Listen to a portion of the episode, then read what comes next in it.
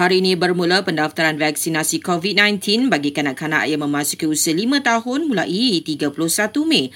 Ia dibuka sehingga 31 Januari depan melibatkan 300,000 kanak-kanak.